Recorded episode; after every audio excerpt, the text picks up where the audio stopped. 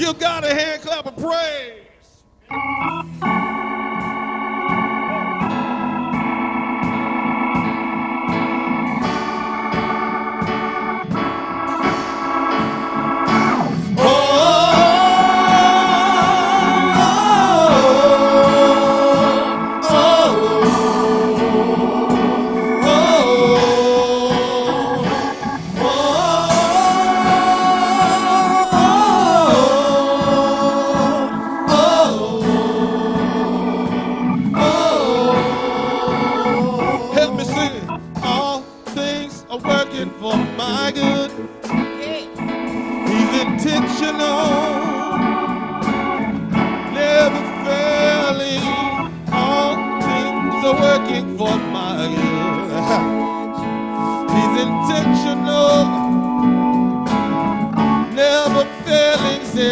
sing. Oh.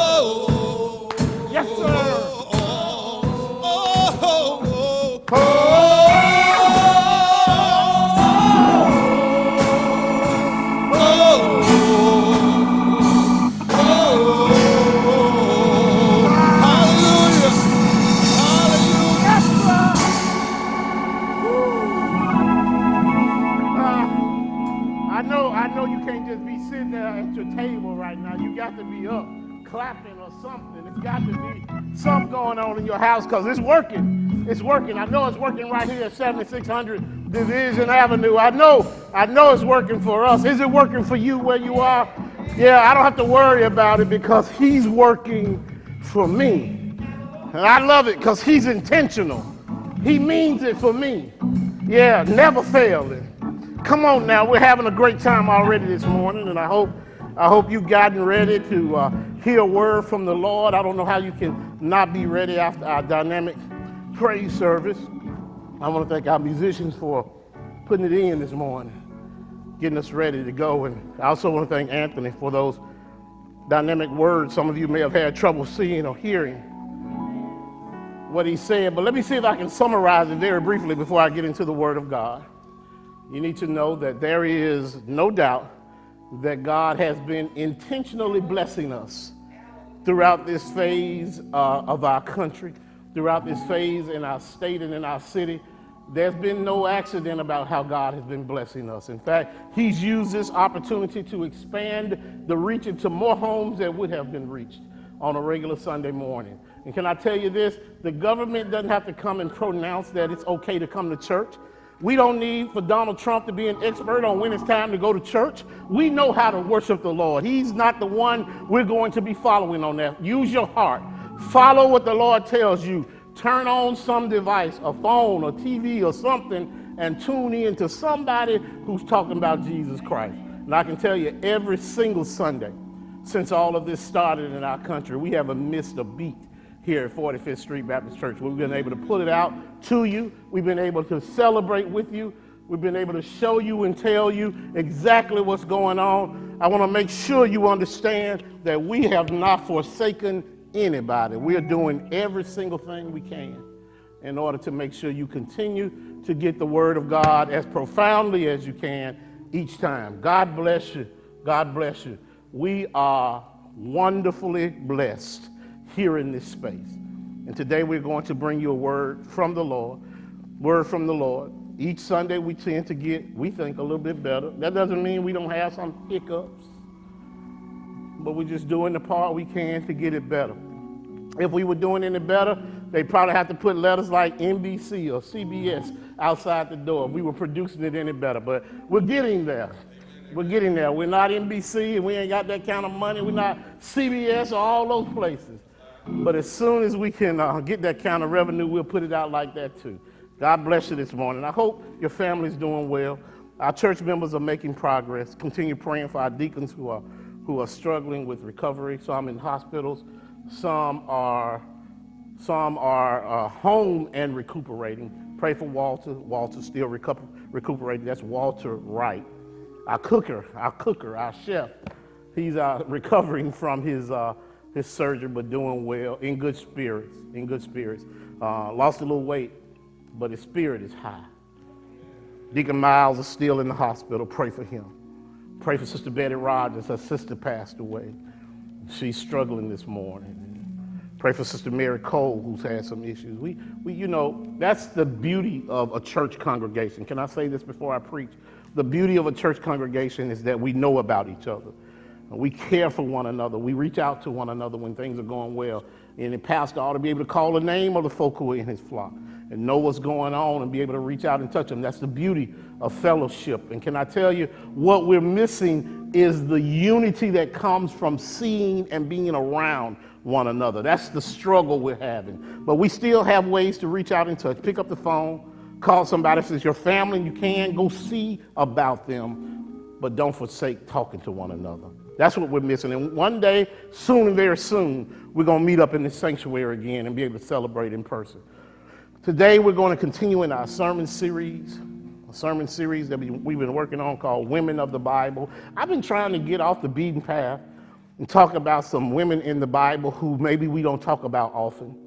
Uh, I know there's a, a, a list of them that we, we always call the names of, and there's absolutely nothing wrong with studying them, but I also think that there's some lessons that we can learn from those whose names aren't on the beaten path. In fact, they wouldn't be in Scripture, they wouldn't be in the Bible if God didn't intend for us to learn something from them. And today I want you to go to um, the Acts of the Apostles, the Acts of the Apostles, and let's see what kind of lesson we can learn from the Acts of the Apostles. I believe it's appropriate for us to turn to chapter 9. Chapter 9. There is a woman there who has just been a blessing. And I believe she'll be a blessing uh, to you as well when you learn more about her. the Acts of the Apostles, if you didn't know, were written by Luke.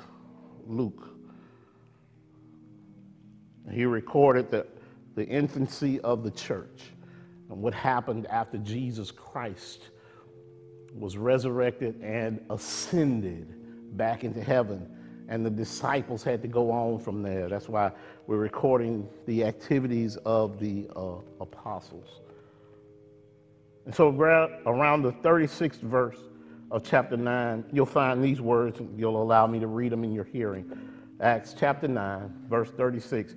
In Joppa, there was a disciple named Tabitha, underline disciple. And her Greek name is Dorcas. All right, in Greek, her name is Dorcas. And she was always doing good and helping the poor. About that time, she became sick and died. And her body was washed and placed in an upstairs room. Lydda was near Joppa. So when the disciples heard that Peter was in Lydda, they sent two men to him and urged him, Please come at once. Peter went with them, and when he arrived, he was taken upstairs to the room, underlined upstairs. All the windows stood around him. All the widows stood around him, crying and showing him the robes and other clothing that Dorcas had made while she was still with them. And Peter sent them all out of the room. Then he got down on his knees and prayed. Turning toward the dead woman, he said, Tabitha, get up. She opened her eyes, and seeing Peter, she sat up. And he took her by the hand and helped her to her feet. Then he called for the believers, especially the widows, and presented her to them alive. This became known all over Joppa, and many people believed in the Lord. Now, I know the natural inclination after reading the scripture like that is to key in on verse 40, where Peter apparently resurrected a woman who was dead. And while that is, that is key in this Bible study, I got to tell you, there's some things, in my opinion, that are much more important for us to understand today. I'm not ignoring the wonderful miracle that was created when God allowed that to happen. But let's look a little bit deeper and maybe before that action happened in this story. Well, let me ask you this Are you familiar with the medical wonder called penicillin? Have you ever heard of penicillin? There's hardly anyone that hasn't heard of the life saving modern medicine antibiotic called penicillin. Maybe you've even heard of the name of Sir, Sir Alexander Fleming. He's the pharmacist who discovered the medicine. Or maybe you've even heard of Mr. Fleming because the same name, Jonas Salk, will ring a bell because he too had a hand in creating the life saving drug of penicillin. Dr. Salk was a 20th century medical researcher, and he was most famously known for his development of the first successful polio vaccine. So you've heard of maybe Sir Alexander Fleming. Many of us have heard of Jonas Salk. But how many of you have heard of the name Henrietta Lacks? Henrietta Lacks. Mrs. Lacks was an African American mother of five who moved from the tobacco farms of Virginia to one of Baltimore's poorest neighborhoods in the mid 1900s. And in 1951, at the age of 31, Ms. Lacks unfortunately was diagnosed with cervical cancer. Well, in the process of her diagnosis, a biopsy was taken from Ms. Lacks, and the cells were removed from her cervix. Those cells that were removed from Ms. Lacks have created an immortal, underline that word, immortal, continuously living cell line that in scientific circles is known as HeLa. HeLa. The cell line has remained since it was removed from Miss Lacks in 1951. It has remained under continuous observation, and it's made possible some of the most important discoveries in modern medicine. This is a cell line that was removed from a cancer stricken African American woman named Henrietta Lacks. This story went untold, unreported, until a book was written. Recently, in, 19, in 2017, Oprah Winfrey produced a movie on this story called The Immortal Life of Henrietta Lacks on HBO. Stories like this of people who have given more than one could ever imagine to, to the progress of other people. Miss Lacks, in her sickness, provided more help for other people so they could live than she could ever possibly have imagined. In fact, her family had to sue in order to make sure that the rights to the HeLa cells were compensated. Uh, her family was compensated for it because so many other people have made trillions of dollars from this woman. She didn't give it to make money. She didn't even know money could be made from it. But I came to tell you, she has blessed so many people. She's an unsung hero of modern medicine, and but for some courageous writers and investigators, no one would have ever known who she was. Can I tell you this? We have unsung heroes in our churches every day. We have unsung heroes in our communities every day. And the story I just read to you in the Acts of the Apostles, talking about this woman named Tabitha, she goes by Tabitha, that's her, eh, her Aramaic name. Tabitha, in Greek, her name is Dorcas. Dorcas, both of them mean the same thing. They mean gazelle, gazelle. And it must have been some indication of her frame and, and, and, and how graceful she was when, her, when she was born, or her, her parents thought she was graceful. But Tabitha, or Dorcas, whichever one, either is right, has blessed us in so many ways. Can I tell you this? We start out with this. Some heroes wear capes, others make them. Some heroes wear capes, but other heroes make them. There's a woman in this scripture who's much like Henrietta. She lived over 2,000 years ago, and we've heard through the scripture about how loved she was.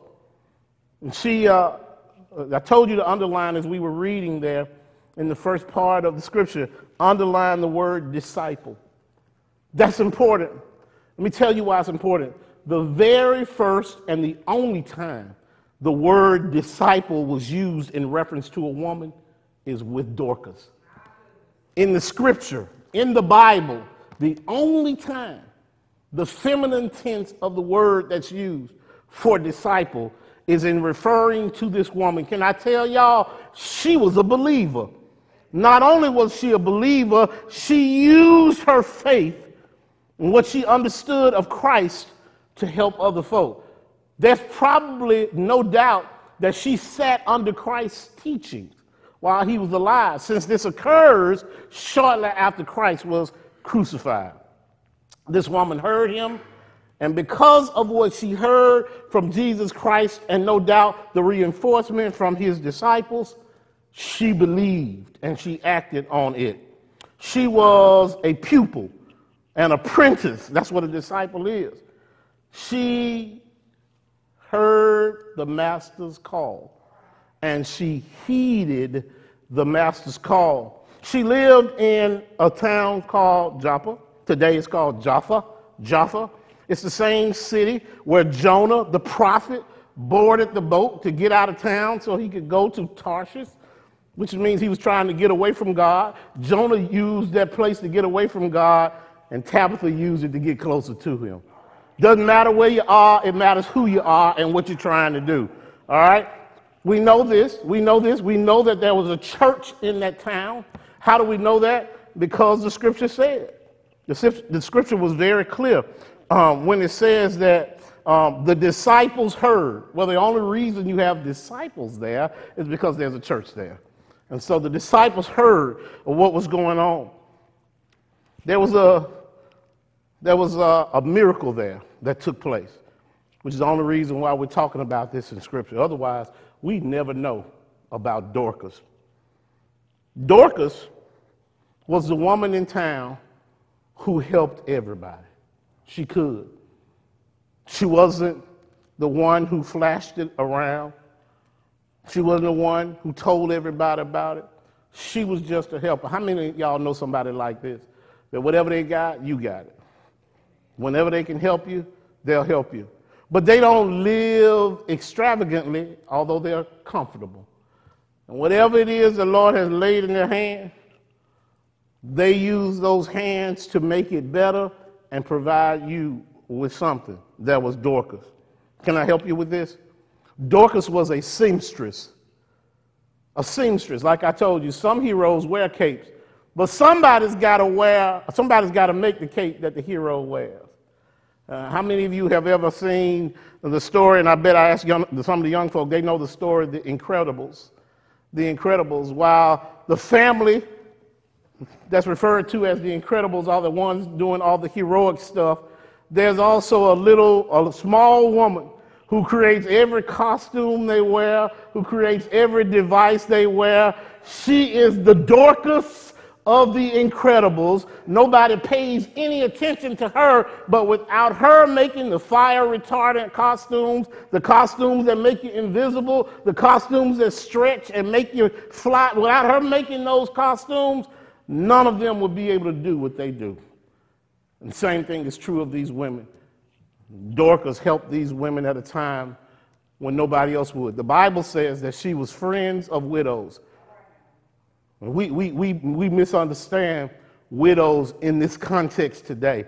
We don't understand today like they did then. I'm not saying that widows don't suffer today, but there's a margin of relief available for people who don't have a husband or someone to look out for them today. Not so much at that time. If you were a widow or a, a, a, woman who had had a child out of wedlock at that time, you were an outcast. You had nowhere to live. Men wouldn't do business with you for fear that it would endanger their reputation, and it was a struggle for them.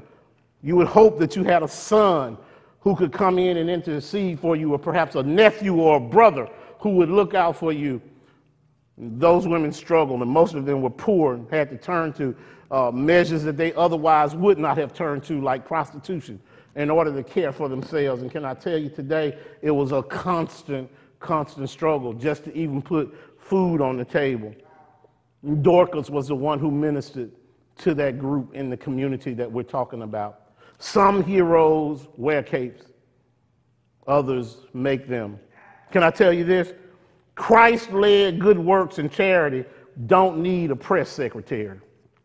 All right? You don't need a PR firm to tell everything you're doing when you're working for the Lord. You don't need somebody to put your, your image out there when you're working for the Lord because your image is a reflection of his image. And Christ don't need no PR. He already has done all the work that needs to be done. His work tells it all. And as long as you're mirroring what he's doing, then all, that's all the PR you need to do. And that's what she did. She helped people who could not help themselves. She made clothes for them. Can I tell you, even when you're poor, the issues of life still come. You still got to get up and go to work every day. Somewhere. You got to have something to wear when you go there. If you're going to work in somebody's house, even as a maid, you still have to have an outfit to put on when you go in there. If you're going to go and, and, and, and, and work around the, the, the synagogue, you still got to have something to wear. Your children still fall in love and still want to get married. You got to have something to wear. When you go there, all the issues of life are still on the table, even if you don't have enough money to pay for what you need and Dorcas supplied that. She had a heart, according to Scripture, that was filled with compassion, because that's what Scripture said. It said she was full of good works and charitable deeds. Charitable deeds, which means she was giving away more than she was selling. even though she was probably a master seamstress. A master seamstress. She probably could have, could have lined up the runway in New York on Fashion Week because of her skills, but yet she was giving away more than she was able to sell. She not only made the clothes for them, scripture says she befriended them. They became a part of her intimate circle. I can tell you right now, there are a whole lot of tailoring shops here in Birmingham, but I also know a whole lot of folk who go to somebody's back door and knock on it because that person in there knows how to, how to sew and put together uh, uh, uh, uh, outfits like nobody else does. They might not have a formal shop with a business license, but they're turning out more business for folk than you ever heard of. Not only that, at a pinch, after hours, when you can't get to one of those shops with those office hours, you can still call Miss Dorcas in your neighborhood, and she can still hem a prom dress, hemline, and she can still do all those things that need to be done there are Dorcases still in our community right now. And in that community, those people, those widows, had no means of securing their own situation. And so they had to turn to Dorcas. She showed them grace and compassion. It was a delicate situation for them now, all right? Not just then, but now. There are a whole lot of people who are marginalized in our community. They, they know how to go. They can. They can go and they can fill out the application. They can get the job. When the man tells them, just show up Monday with a pair of black pants and a white shirt on, that's a problem. Because they don't have a, a white shirt. They don't have the black pants that they need. Somebody has got to be willing to support them in getting to that first day. And they'll tell you if I can just get to my job, then I can pay you back. But I got to get there and I can't show up on the first day without a white shirt and a pair of pants. And see, when you've been, when you've been, I'm gonna use this, when you have not been living in lack, you overlook these things. You take them for granted that people always have what they need. And can I come tell you today, people don't always have what they need. There are some people who know how to squeeze a penny till it hollers. They know how to make Groupons and coupons and, and BOGOs, buy one, get one free, work for their family. They know how to do all of those things, and there are others who share out of whatever they have. They don't have abundantly, but they know how to share. That's Dorcas. Dorcas connected with the vulnerable, the at risk people in her community. Why are you saying this on Sunday morning at church? Because that's what church is. Church is not taking care of everybody that has, is making sure that those who have not have access to it. Can I tell you that that's our mission? That's our core mission Tell them about the love of Jesus Christ. Share the blessings that He has given us with those who do not have. We got to make sure that we're supporting people. People are hurting right now in this time of this pandemic. Those who had little have less. Those who did not have anything at all are struggling so bad because the traditional places that they could go to are not even open to them anymore. They are afraid of transmission, even in the shelters. And so, for a few days, some of those shelters have even had to close their doors to make sure people didn't come in. Where is the church? And all of these times when people are struggling, when everybody's sheltering in place, where do you shelter when you have no place? When in this time of making sure you have all the resources you need, what happens when you start with no staples to work with at all? That's the job of the church. And that's the life that Dorcas is telling us. She put herself at risk. She used her own resources in order to help those in the community. She did what she could for them. And guess what that was? She sold. She sold. So simple, so effective. Nobody's asking you to go above and beyond your means and what you're able to do. Just do what you are able to do to help someone is the lesson that we get from Dorcas. She used her skills and her ability to help others. And if you're a fledgling seamstress, but that's what you want to do to help, you sew for about 100 folk. You'll get better at sewing.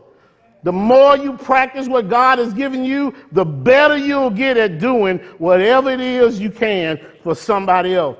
She stands here as an unsung hero for all those folks. She stands in the place of all those folks who have done the best that they can and nobody noticed.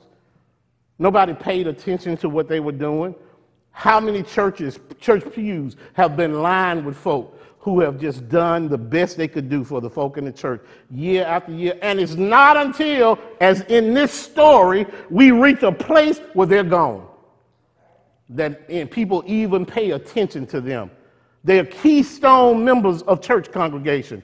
And it's not until they're gone that anyone even pays attention to the fact that that hole is not there anymore. And that's what happened in this situation. Can I go a little bit further? If Peter had not been close to her town, we still wouldn't be hearing about her. Just the fact that Peter, the, the, the number one disciple of Jesus Christ at this point, came through is how she's highlighted in the first place. How, can I, how do I know that? Because this is what happened. We don't even know why they sent for Peter. We don't know what they expected from Peter. After Dorcas dies, why is it that they send for the disciple to come in? Somebody had to have some extraordinary faith to even send. He was about 11 miles away. They sent two messengers there to tell him that this very important member of the congregation has died. What makes Peter get up and turn and come to see about this woman? I would suggest to you that it's the Holy Ghost. I would suggest to you that it's God trying to make people understand how important it is to not be important. Come on now. Somebody ought to hear me when I say that. Everybody always wants to be out front and do big works. Everybody always want to come to the big funerals when everybody is, is celebrating the life of somebody everybody knew. But what about somebody who isn't known by everybody? What about somebody who just spends their life helping the poor and the downtrodden? That sounds like Jesus to me. What about those folk? Is that why Peter turned on his route to come and see this woman? This woman who was known by everybody and yet remained unknown to most people. And so he came, the Bible said. He, he came to see her. And when he got there, what a tribute he found. The scripture is very clear what he found. He said, And Peter got up and went with them. And when he came, they brought him into the upper chamber. Now, can I tell you something? I told you to underline upper chamber. And the reason I wanted you to do that is to know the time we were living in. In order for you to have an upstairs and a downstairs in your house, that meant you had some money. All right, so here we are, another level of understanding who Dorcas was. Dorcas had means and still didn't flash what she had. She had the ability to floss with people who had money, and she celebrated people who did not have money. Come on now, she worked both ends of the economic stratosphere. She helped those who had and those who had not because Peter was able to go stay and go up to her upstairs bedroom where they had her laid out. And when he gets there, he finds a memorial like no other.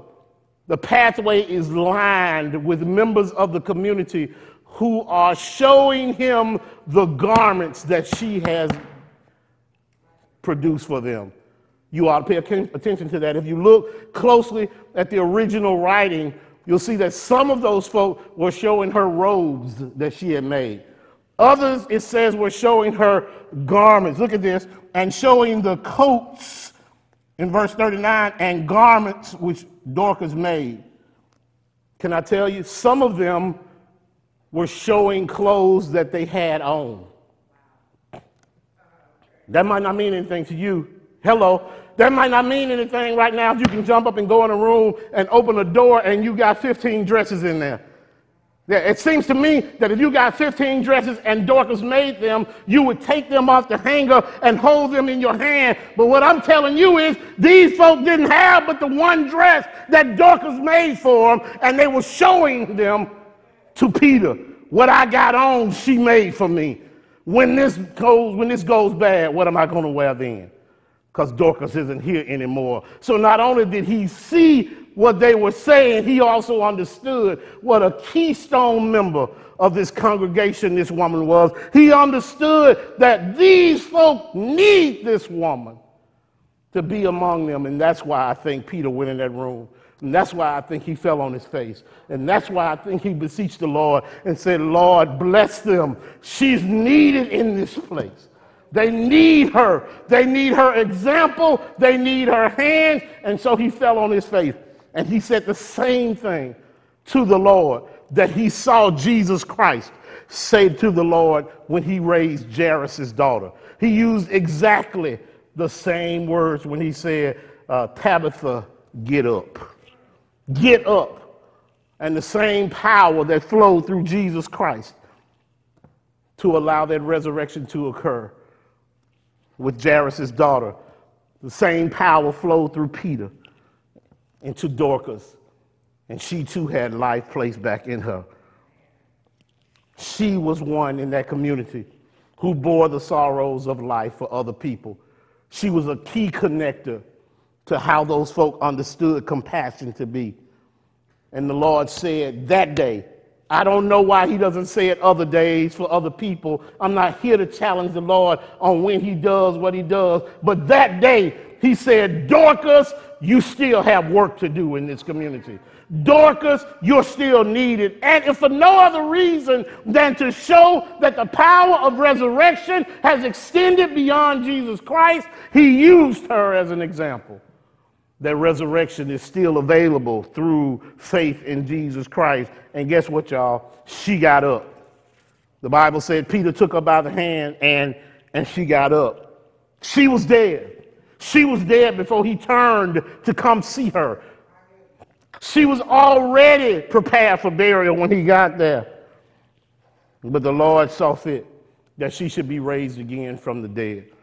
And so she became the most famous person in town again, not because of the work she did, but because of the work that God did in her. She became famous. Now She's the resurrected seamstress. Can you imagine how her business went through the roof after she got up off that deathbed and came back? She didn't need no advertisements in the local paper. All they had to say was Dorcas lives right over there, and anybody wanted their, their, their, their skirt hemmed or their pants trimmed, they wanted to get close to Dorcas, and I guarantee you, because she was how she was, they couldn't get out of there without hearing about Jesus Christ. You might not have wanted to hear it when you came up in there, but you're going to get some work and a word from Dorcas when you came in there. Can I ask you this? Do you know any Tabithas? Do you? Do you know any Tabithas? Do you know anybody like that? Anybody in your community who has been blessing other folk, who gives of themselves freely? You can't hardly make them take a dime for what they do for you. Do you know anybody like that? Are you somebody like that? Most of the times when you find somebody like that, they are working in obscurity. Everybody knows what they do. Some people take advantage of them because they can't appreciate grace and compassion. And there are other folk who simply know that if you need a good job, go to Miss Such and Such. Everybody's not a seamstress. Some folk do it with pound cakes. Some folk do it with sweet potato pies. There's some, there's some families that don't know that their grandmama couldn't cook. And their grandmama used to go down the street to Miss Such and Such, and Miss Such and Such was the one baking sweet potato pies for every family function they had all their lives. That was a Dorcas in your community. Yeah, I'm not, I'm not talking about my grandmama as if she was one, but I do know I found out when I was grown there wasn't hardly a function at First Baptist East Ball that didn't have five or six Leela May sweet potato pies on the table. I found that out later, and then I found out that folk used to come to the house pulling sweet potato pies out the front door because mama was always making sweet potato pies for somebody. That's a Dorcas spirit. And there are people all over town. There's some folk who retired but don't sit at home all day. They go around and pick up other folk who don't have cars. And they take them to doctor's appointments, and they take them to the pharmacy, and they take them to the grocery store, and they take them shopping because they don't have anybody else. That's a Dorcas spirit. Nobody ever pays attention to them, but they're helping. They got their own jitney service, but they don't charge no money. These are the folk who will show up and say, Lord knows I'm going to miss her if the Lord called her home. Last thing I want to tell you is this don't ever underestimate the power of grace. Dorcas had always, always done her best to help folk. But when she got to a place where she couldn't be helped herself, those same folk who she had helped turned around and talked to the God she talked to them about, called on the name of the Lord that she had served. And that same God who had blessed Dorcas all those many years that same God came to her rescue, came to her side, and his grace became abundantly clear. If you ever want to know whether there was a thriving church in Joppa, I can tell you right now, people who were on the edge of deciding jumped all the way across the line when Dorcas got off that bed. Because the God she talked about came to her rescue. While she, you know, if you're sewing, that's a patient job. You got a lot of time to talk while you're sewing. You got a lot of time to testify and tell people how good God is. You got a lot of time to meditate on the scripture. I can't imagine how many times she held court, how many times she preached while she was sewing. I can't imagine if you're a cook and you're good cook and know what you're doing and ain't got to read like other folks all the recipes you can talk and mix and stir at the same time you can talk to somebody about jesus while you're doing the work you need to do. I wonder if y'all know any Dorcases out there. Jesus is still blessing them every day. She's an unsung hero. She doesn't wear a cape, but she sure made them. And the Lord blessed her not to have to have her own PR firm because she could let her works speak for themselves. That's what I came to tell you today that when you do the work of God, you can let your works speak for you and they will. They'll come out and they'll be a testimony to how good you've been. I know, I know, everybody in this day and time always wants to puff themselves up and tell everybody what they've been doing. It's simply the nature of things. But can I tell you this? Jesus never had a PR firm, yet everybody talks about it. Jesus never wrote anything about himself, yet there are more books written about Jesus than any person who's ever lived Jesus Christ never had anybody to go out and tell who he was or what his mission was other than himself and maybe his cousin John the Baptist. And yet there are millions of people who testify to the goodness and greatness of Jesus Christ.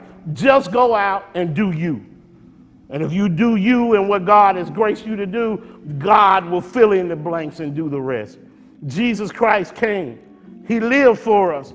He died for us. And can I tell you, He was resurrected for us with one purpose in mind that you and I would have a right to the same eternal life with His Father that He has.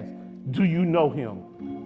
In the free pardon of your sins, do you know Him? Will you see Him for eternity in heaven? Do you know Him? Have you given your life to Him? Now's the time if you've never made that decision. If you know today that you've been a sinner, if you realize that you've been on the wrong track, you want to get your life together, now's the time for you to bow your head, confess the fact that you are a sinner, accept the fact that Jesus Christ died for you, and receive the fact that he now lives for you. If you can simply do that, the Bible says, you shall live and live again. God bless you today. I'm so thankful that you came to celebrate with us here in this place. I know some Dorcases out there this morning that got up on the job. Keep doing what you're doing. Your work is not unnoticed. God sees what you're doing. Until we get together again, I'm going to keep praying for you. And we'll see you next week at the church that's striving to be the friendliest church from the parking lot to the pulpit. God bless you. Through Christ we are the friendliest church. Come on. From the parking lot to the pulpit, pulpit, pulpit.